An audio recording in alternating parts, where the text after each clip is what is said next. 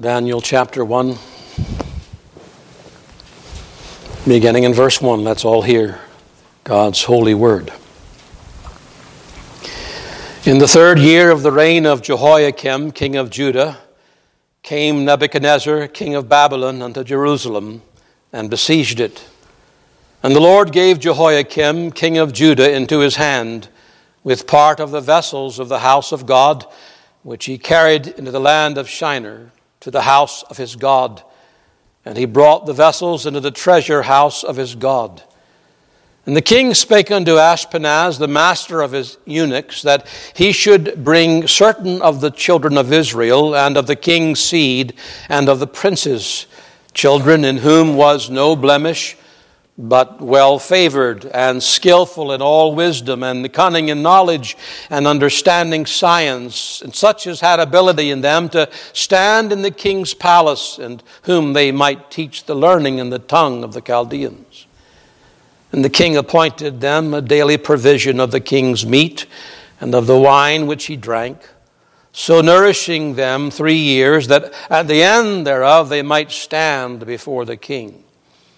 Now, among these were of the children of Judah Daniel, Hananiah, Mishael, and Azariah, unto whom the prince of the eunuchs gave names, for he gave unto Daniel the name of Belteshazzar, and to Hananiah of Shadrach, and to Mishael of Meshach, and to Azariah of Abednego.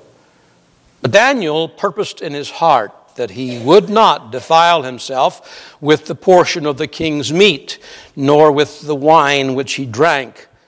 Therefore he requested of the prince of the eunuchs that he might not defile himself. And God will add his blessing to that word for his name's sake. Bow with me for a moment, please. Let's ask God to come and have a word in season for us. Let's all pray.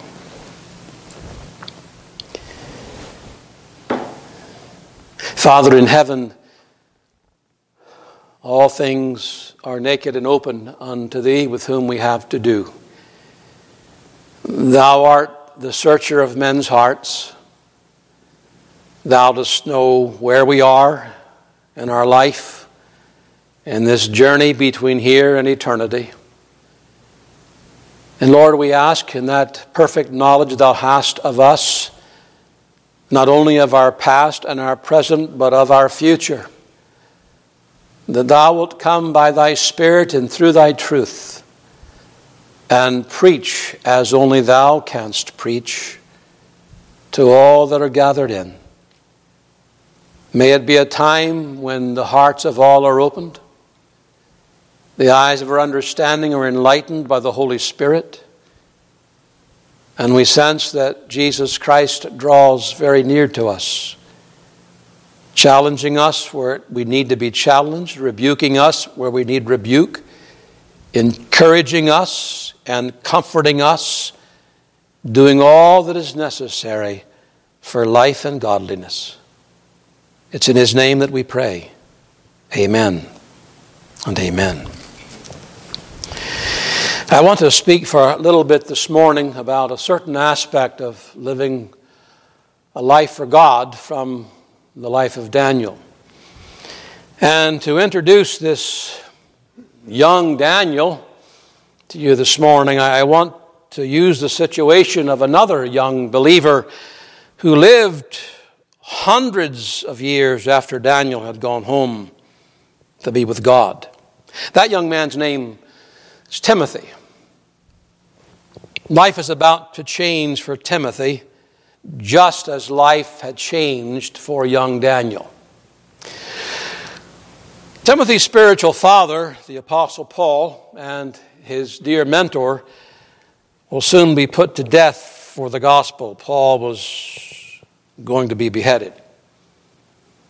No longer will he be there to, as he had done for years, to exhort Timothy to comfort him, to allay his fears, because you know that Timothy was often quite fearful.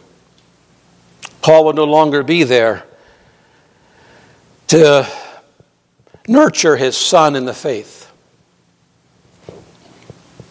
Paul has also made it clear that the passing of time would bring, as it always does, a time of great change in the church. Paul tells Timothy, this is the early church now. Paul tells Timothy that time will come when men will not endure sound doctrine. But after their own lust shall they heap to themselves teachers having itching ears. And they shall turn away their ears from the truth and shall be turned unto fables. He tells Timothy that evil seducers shall wax worse and worse, deceiving and, and being deceived. Therefore, it was going to be a time of tremendous transition in the life of Timothy, a time when he would see many being duped by the devil. The very things that Paul had told him would happen, he would see in his day happen. Many would leave the church, no longer following Christ, professed to be followers, but they would leave. That was why Paul says to Timothy in 2 Timothy chapter 3 verse 14, you know the text well, but continue thou in the things which thou hast learned and hast been assured of, knowing of whom thou hast learned them. Continue thou in the things which thou hast learned, knowing who taught you these things, Timothy. I taught you these things. It would be as Timothy continued, continued, carried on in the same doctrines he got from Paul, the same example of life that Paul lived before him, that he would Timothy would be able, in spite of all the changes that he was going to see, he would remain true and faithful to Christ, the one who never changes. One thing is certain in this life Satan continues 24 7 to try to change God's people. Not to change them into the image of Christ, but to change them into the image of the world. That's what he's always after. He pushes continually for a change for evil. He wants the faithful gospel preacher to change his doctrine, alter it, because he knows what happens when you begin to change the truth calamity, confusion follow. He wants the church of God to change its stand upon the gospel truth. He wants the people of God to change so that they will give more and more room in their hearts, in their homes, in their thinking to the world. He's always after that. He's good at it. You're seeing this lived out before you because the world has come in like a flood into the church. Things that would not have been countenanced 20, 20 years ago are now accepted easily. Positions and stands and, and, and standards that the church has known for centuries have been cast aside. How the devil loves change. And he skillfully uses these things to bring a backward change in the life of the church. So there's this always this constant need for the Lord's people to continue on in the things they have learned. Daniel, well, he was another believer who had to deal with all kinds of change. I know you know his story. As a young man, somewhere, the scholars say in his late teens, we're dealing with a teenager. He was uprooted from his homeland when Jerusalem was conquered by the Babylonian Empire. It was a time of tremendous upheaval. He was living in a completely new country, new surroundings. And he was surrounded by people who were aside from his own kinsman, complete tremendous transition for Daniel. But through it all, Daniel, and you've read the prophecy, you know it well, he continued in the things he had learned and had been assured of all those years till he was an old man and died. Here was a young believer transported into a whole new world. A world that was permeated with corruption and immorality. Paganism surrounded him, idolatry was rife. And even his name was changed to reflect a Babylonian god. His name Daniel, God is judge, Belteshazzar. Furthermore, he was exalted to a place of tremendous power in Babylon. And nearly all of his life, this young man, till he was an old man, was in the public eye. Everything in his experience and circumstances were uniquely geared to lead him away from the Lord. It's hard to handle that, you know. Power, position, wealth, influence. He was just a teenager. It's hard for older, mature Christians who've been walking with the Lord for a long time to handle such stuff like that. But for 70 years, Daniel maintained a godly life and triumphed over it all. The question is this for us all how did he do that? How did he do that? It's, it seems like, does it not, that it just takes having what you've heard the expression a bad hair day. It just seems that little thing can throw us off. You know, something so minor and we just take a dive. How did he do it? Pagan land, idolatry, all the temptations.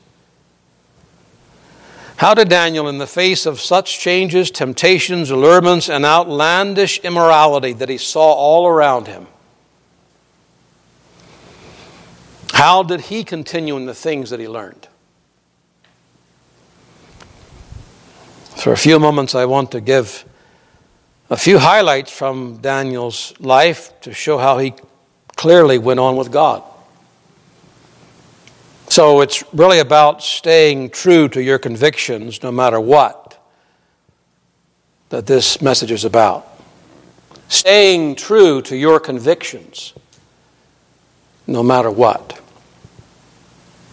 In verse 8, you have a, the first glimpse into the soul of Daniel. He purposed in his heart that he would not defile himself with the portion of the king's meat, nor with the wine which he drank. Therefore, he requested of the prince of the eunuchs that he might not defile himself. So, in the first thing we see here was Daniel was a young man with a great purpose. That's true that in verse 4 he was no, he had no blemish, no well favored, skillful in all wisdom and cunning in knowledge, and understanding science, and such as had ability to them to stand in the king's palace. That is a picture of Daniel in his natural abilities, that even uh, the, the man over the head of the eunuch could see this, this guy's sharp. He stands head and shoulders. That's who the king was looking for.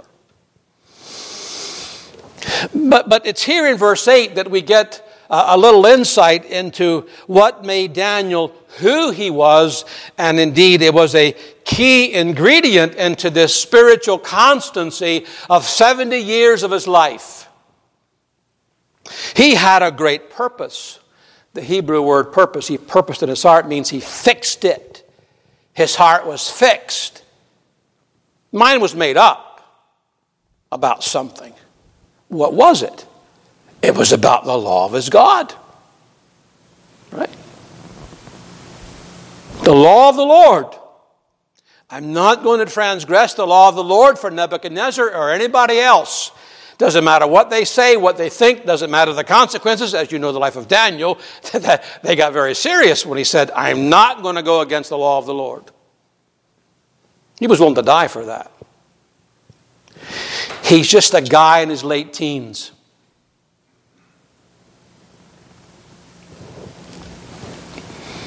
He was not going to compromise his own convictions concerning the law of the Lord. You see, I mean, it's lying on the surface, but don't pass it by. Daniel had convictions. He had real convictions about right and wrong, about what pleases God and what displeases God. And those convictions were based not upon a whim, not because mom and dad said so, because he knew that's what the law of God taught. Daniel was a man who knew, a young man who knew the law of the Lord. And then he, you know, real, true convictions must be grounded upon the law of the Lord, because if they are just whims with you, and that's how you think it ought to be, I'll tell you what, it'll be very easy to change those convictions when a challenge comes. If they're not really convictions, if you're not really convinced that this is right or that this is wrong, that this pleases God, that this displeases Him, then you won't have sound, solid convictions that will keep you straight when everything else and everyone else is changing around you. Nebuchadnezzar wanted to fatten these Hebrew children so they could serve in his royal court. What's that all about? Well, you know, they had been besieged by Babylon for months on end, and there was no food in the place. They were like skin and bones. You know, a Holocaust victim, you've seen them, these, these people had no food. Very weak. So he wants to fatten them up. And so he tells the servants to give them food from his table for three years. But Daniel, along with his three friends, refused to do so. Why did they refuse to do so? Because it was in the law of the Lord that there were certain diets that God was going to distinguish his people on many levels, and one of them was what they ate.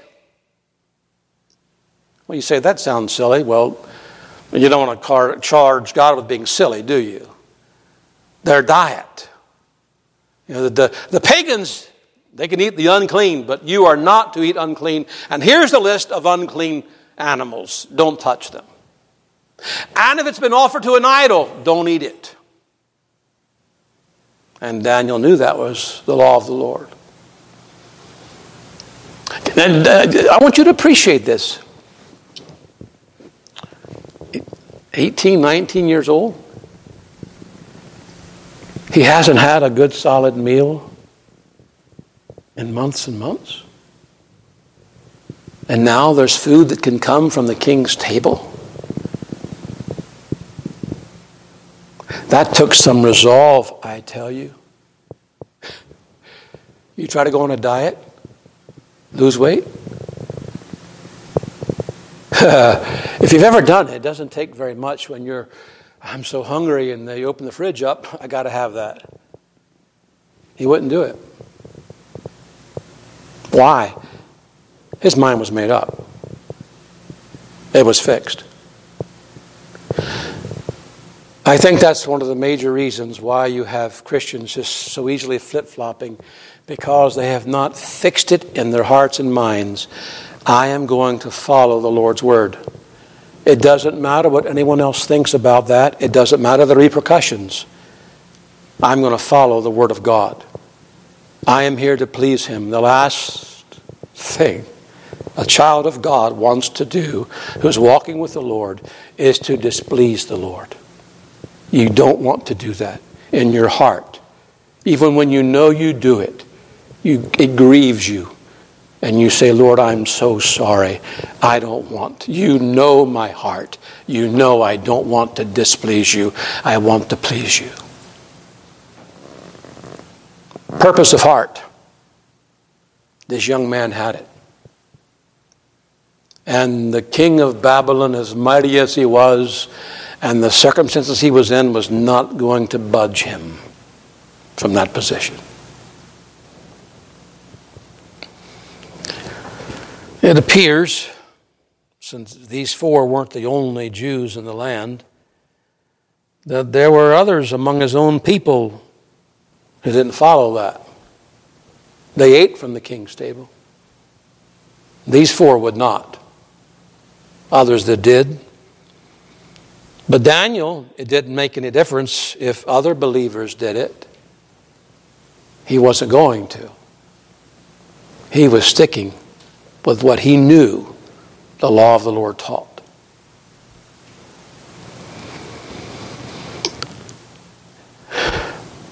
You see, there's a there's a difference between having convictions and then having the courage of your convictions.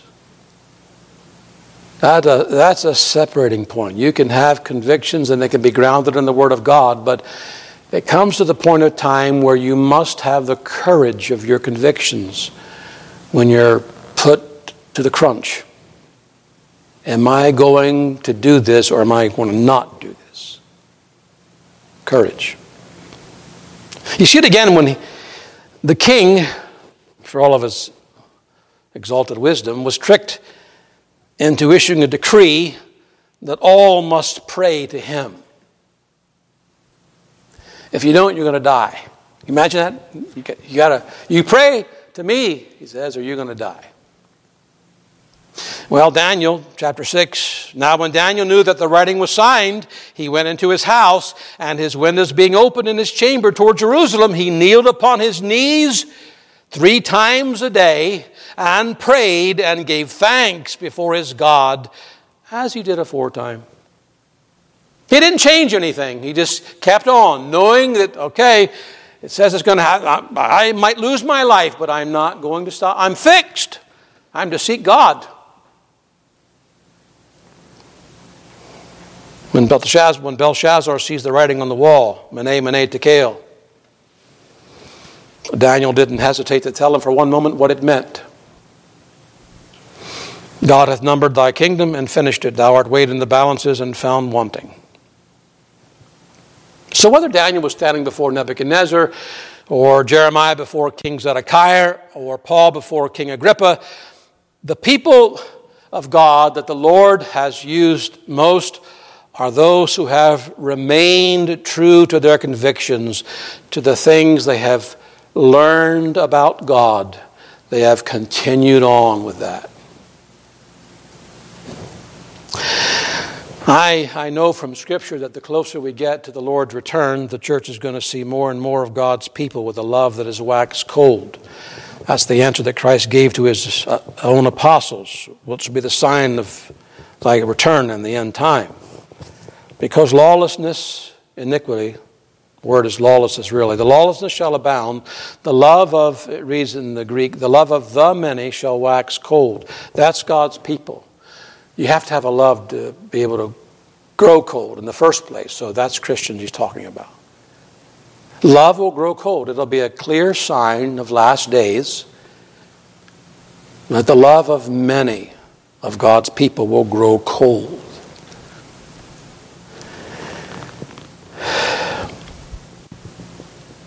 Many of God's people, as things wax worse and worse, shall lose their appetite for sound doctrine. They would rather be entertained and told funny stories and made to laugh and feel good. It just now reminds me of my first time I, after moving to Columbia from Orlando. We were meeting in a little strip mall and uh, good little gathering. The visitor walks in who'd been invited by one of the folk in the church. And he came for the morning service and sat, and he didn't come back again. And the fellow who invited him said, Why didn't you come back? He said, Well, I didn't get a warm and fuzzy that morning. He came looking for a warm and fuzzy.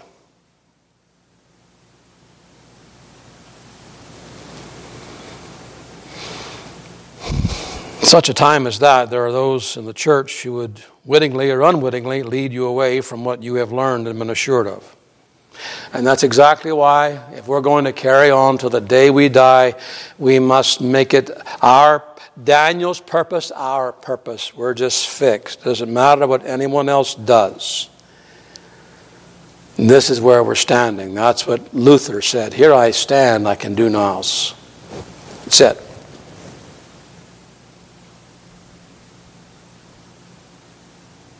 What about you? It's one thing to sit in church with people of like precious faith. It's something else when you go out there in that world. And there's the attempt to get you to compromise your convictions. What do you do? You just keep true.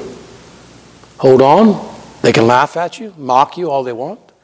Other Christian can say, Oh, you're an old fuddy duddy. I don't really care. Your opinion of my stand doesn't make any difference to me because there's one I am aiming to please, and that's my Lord. So many young teenagers like this age of Daniel, they're in bondage to coolness. Whatever the present day term is, I'm not in the millennial crowd, but you know what I mean. It's cool. And if you're not cool, you're an outcast. You're odd. You're strange. Isn't that sad when Christians don't want to be viewed as different than the world? It's not just because they're standards, because here's the law of the Lord, and, and I want to please the Lord. And that's going to make you very strange, odd.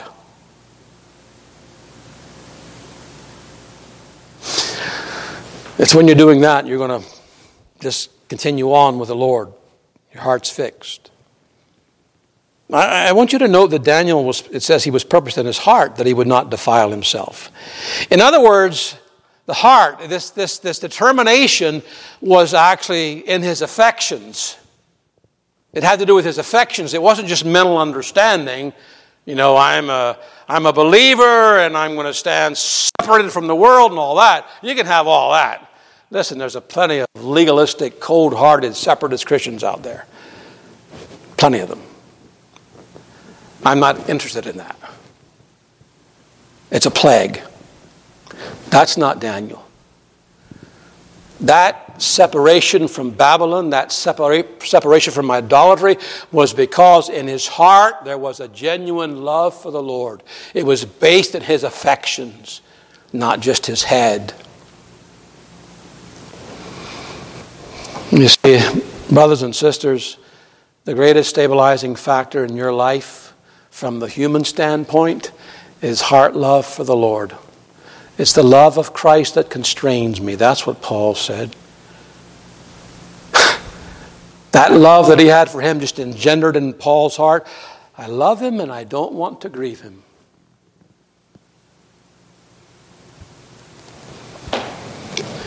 Coldness of heart is a sure pathway to changing your convictions. That's what happens. Secondly, Daniel was a man with great prudence. Not only a great purpose, but great prudence. We already saw in verse 4 he was skillful in all wisdom and cunning in knowledge. Daniel was a sharp cookie, smart guy. God had given him a great mind. But you find that Daniel had another kind of wisdom that was not earthly, but that was from above. I say that because in verse 17, in reference to Daniel and his three friends, that God gave them knowledge and skill in all learning and wisdom. This was not, you know, wasn't from birth, I just got this high IQ. God gave this particular wisdom to him, this prudence. In chapter 2, we read that when Nebuchadnezzar had a dream, which none of his own wise men could interpret, Daniel steps into the scene and he was able to give the interpretation. And here's exactly what he says why he could do it. I thank thee and praise thee, O thou God of my fathers, who hast given me wisdom. The Lord gave it to him. Wisdom is about how to live life. You can be book smart and be foolish. Because if you don't know how to live life, you're living the life of a fool. And that wisdom comes from the Lord. You don't get it from a book. It's not just passed on down word of mouth. It comes from the Lord. And, and, I, and I say this because there's, there's a little verse in Ezekiel 28 that shows you that Daniel must have had tremendous wisdom given him by God. In, in that chapter, Jehovah is condemning the king of Tyre for making himself to be God and taking credit for all the land he had conquered. So in verse 3 of chapter 28 of Ezekiel, the Lord describes what this king thought of himself with these words, and it's done with, with mocking. He's talking to the king and he's really mocking him. He says, Behold, thou art wiser than Daniel. Did you catch that? He didn't say, Thou art wiser than Solomon. He said, Thou art wiser than Daniel. Daniel must have been very wise. I found over the years when young people go off to college, teenagers, there's always a danger of being swallowed up in a spirit that glories in scholarship that glories in academics. They aspire for more knowledge in order to be viewed, I'm afraid, as intelligent, as intellectuals, as academics, as even philosophical. Now, I don't for one moment despise academics. Uh, God gives to his church, as he did in Israel of old via Daniel. He gives Christians with great intellects, Christians who can stand toe to toe with the intellects of this world, Christians who don't emanate a spirit that says spirituality and intelligence are enemies. But all the learning in the world all of the intelligence, all of the doctorates that man has to offer are not going to keep the child of God constant with the Lord, standing by his convictions no matter what. You know, folks, there have been plenty of unlearned, uneducated Christians that were giants when it came to standing upon the ground of the truth. And they would put the scholars to shame in how they lived their lives for God.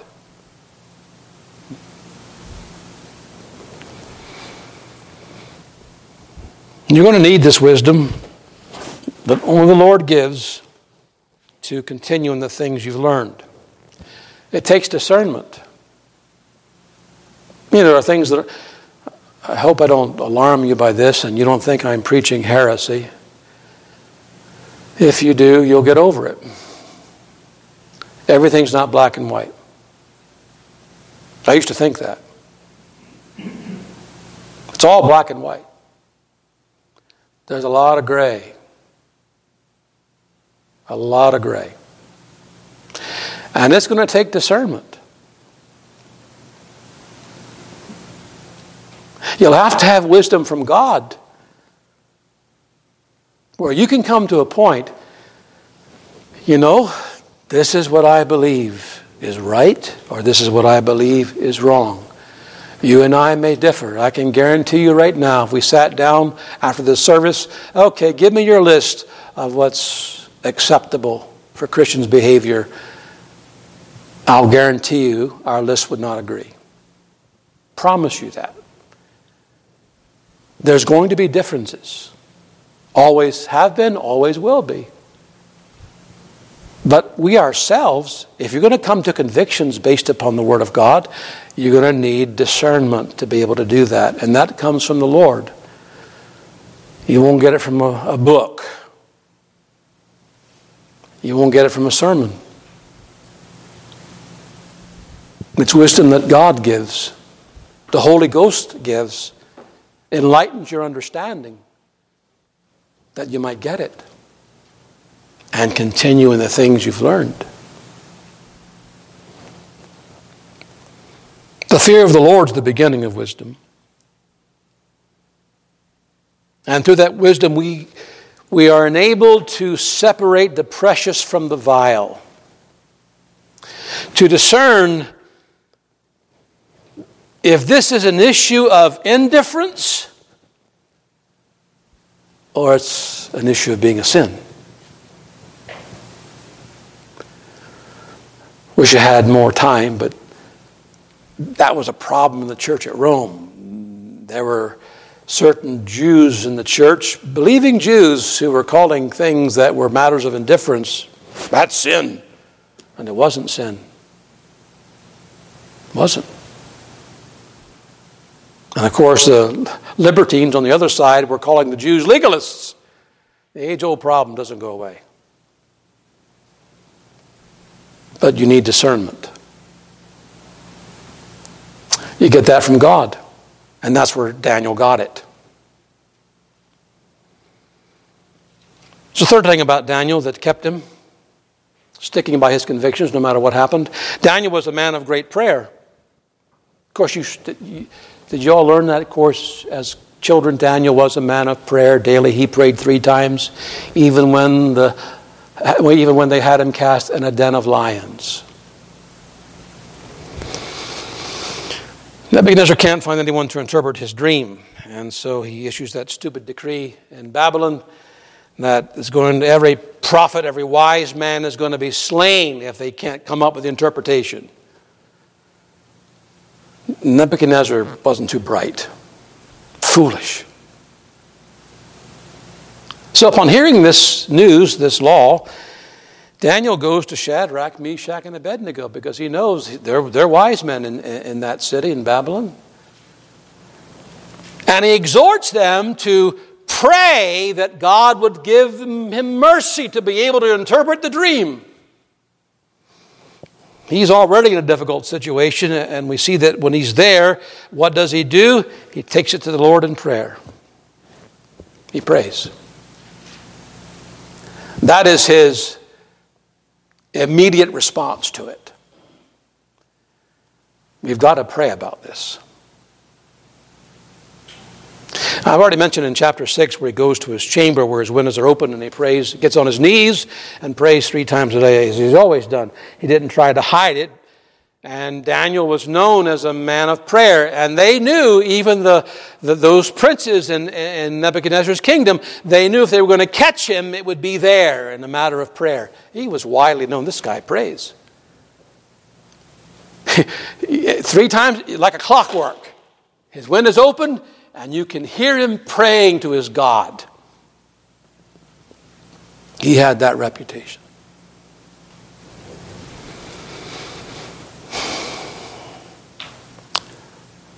It would be wonderful if this could be said of you and me. If there was one place the enemies knew they could attack us, it was about our prayer life.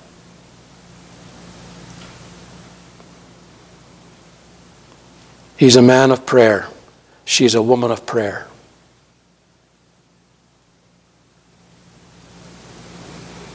If we're going to continue in the things we've learned and been assured of, in spite of all the changes that providence brings into our lives, then we must continue in prayer. And it's not going to be enough to simply come to church three times a week. That won't do.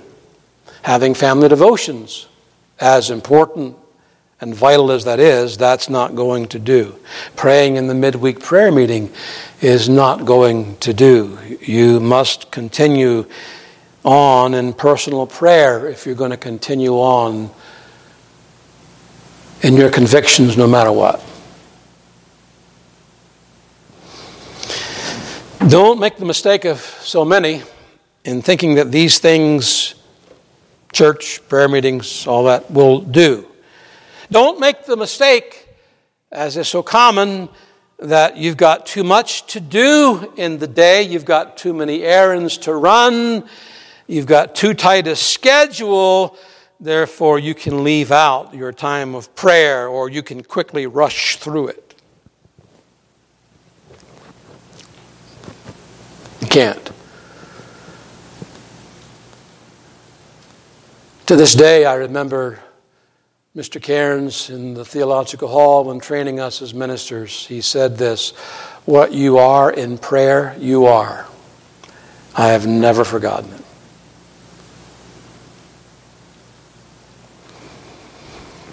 What Christ told Mary is still true.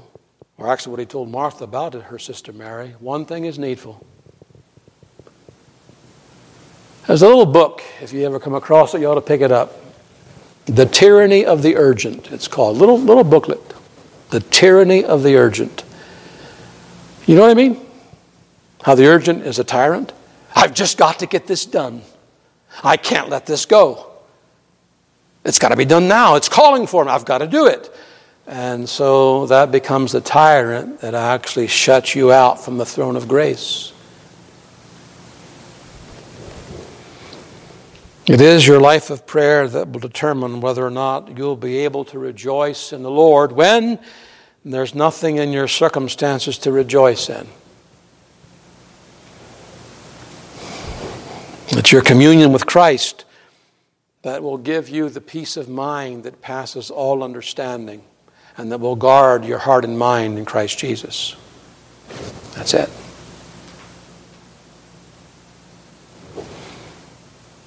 It will be through a life, a life of prayer, that you will have a godly influence on your family.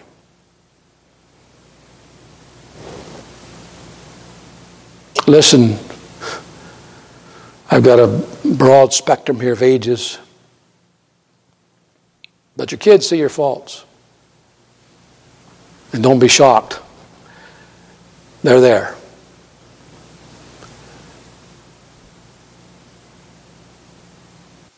But you want your kids to be able to say, My dad prays. My mom prays. They know you're in touch with God. And for all the warts that they see in your life, they'll come to you and say, Dad, will you pray for this? Mom, I need you to pray about this.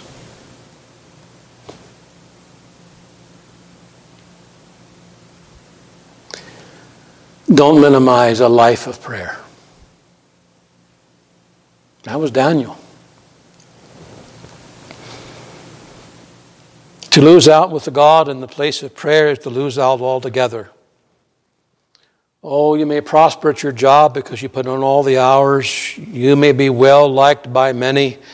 You may be active in all kinds of church activities, but it will all mean nothing if you have allowed your prayer life to grow dormant and cold.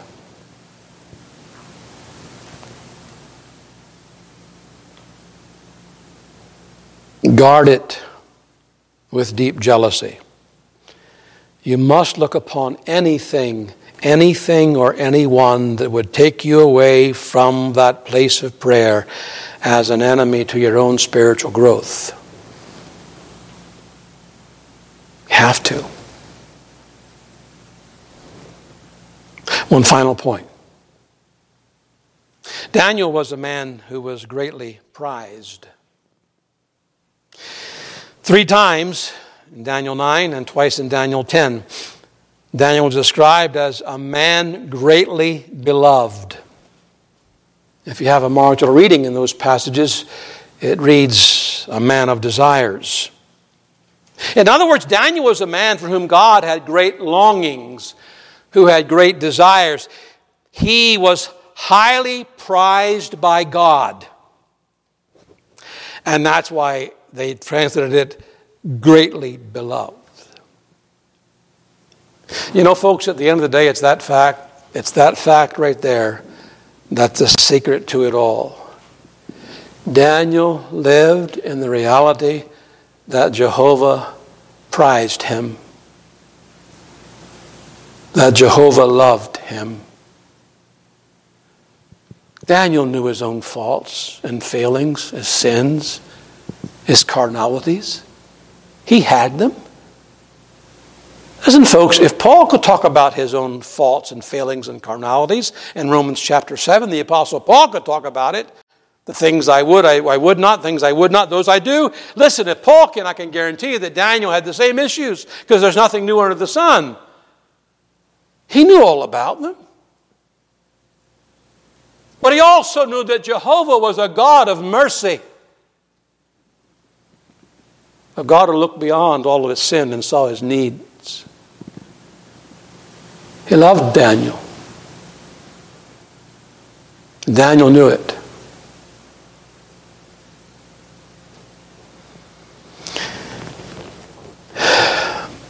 His mom and dad were no longer around. His siblings, if they were still alive, were no longer seen. He was, as far as his own family was concerned, very, very much alone. But there is one truth that Daniel clung on to through it all the Lord loves me. He prizes me. I am a delight to him. You ever thought about yourself like that? But the Lord delights in you. He delights in you so much that he would send his only begotten Son to become sin. Not a sinner, but become sin. He would choose you over his Son, don't you see? There's the exchange that took place. How do you go on without changing your own convictions as the world screams at you to be like me? As a social media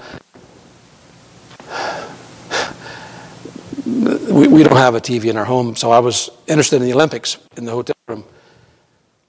And I was, I was shocked at the commercials. I was sharing this with someone recently, and this shocked at the commercials that are now on television.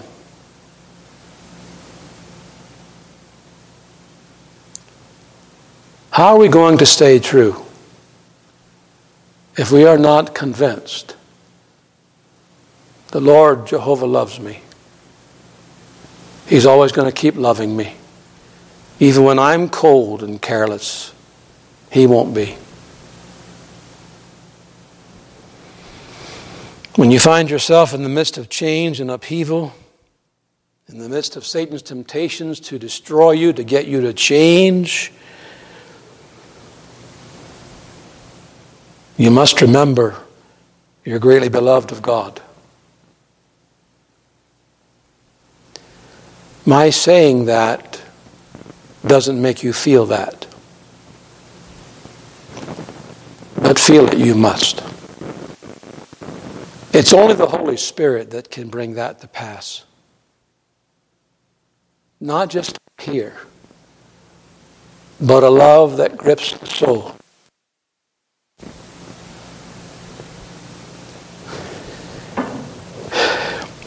In light of that, brothers and sisters, you just continue on and the things you've learned. There's nothing else for it. May God write His word on our souls for His name's sake. Let's bow our heads in prayer. Father in heaven, in Christ's name, we come now to the throne at the end of the preaching of this sermon and ask that the Holy Ghost would preach on. That while the voice of thy servant must be silent as far as this message goes, Thy word will ring on and on and on. May this be a day we look back upon it and say, The Lord spoke to me. I know what I need to be, and I know what I need to do. In Jesus' name we pray. Amen and amen.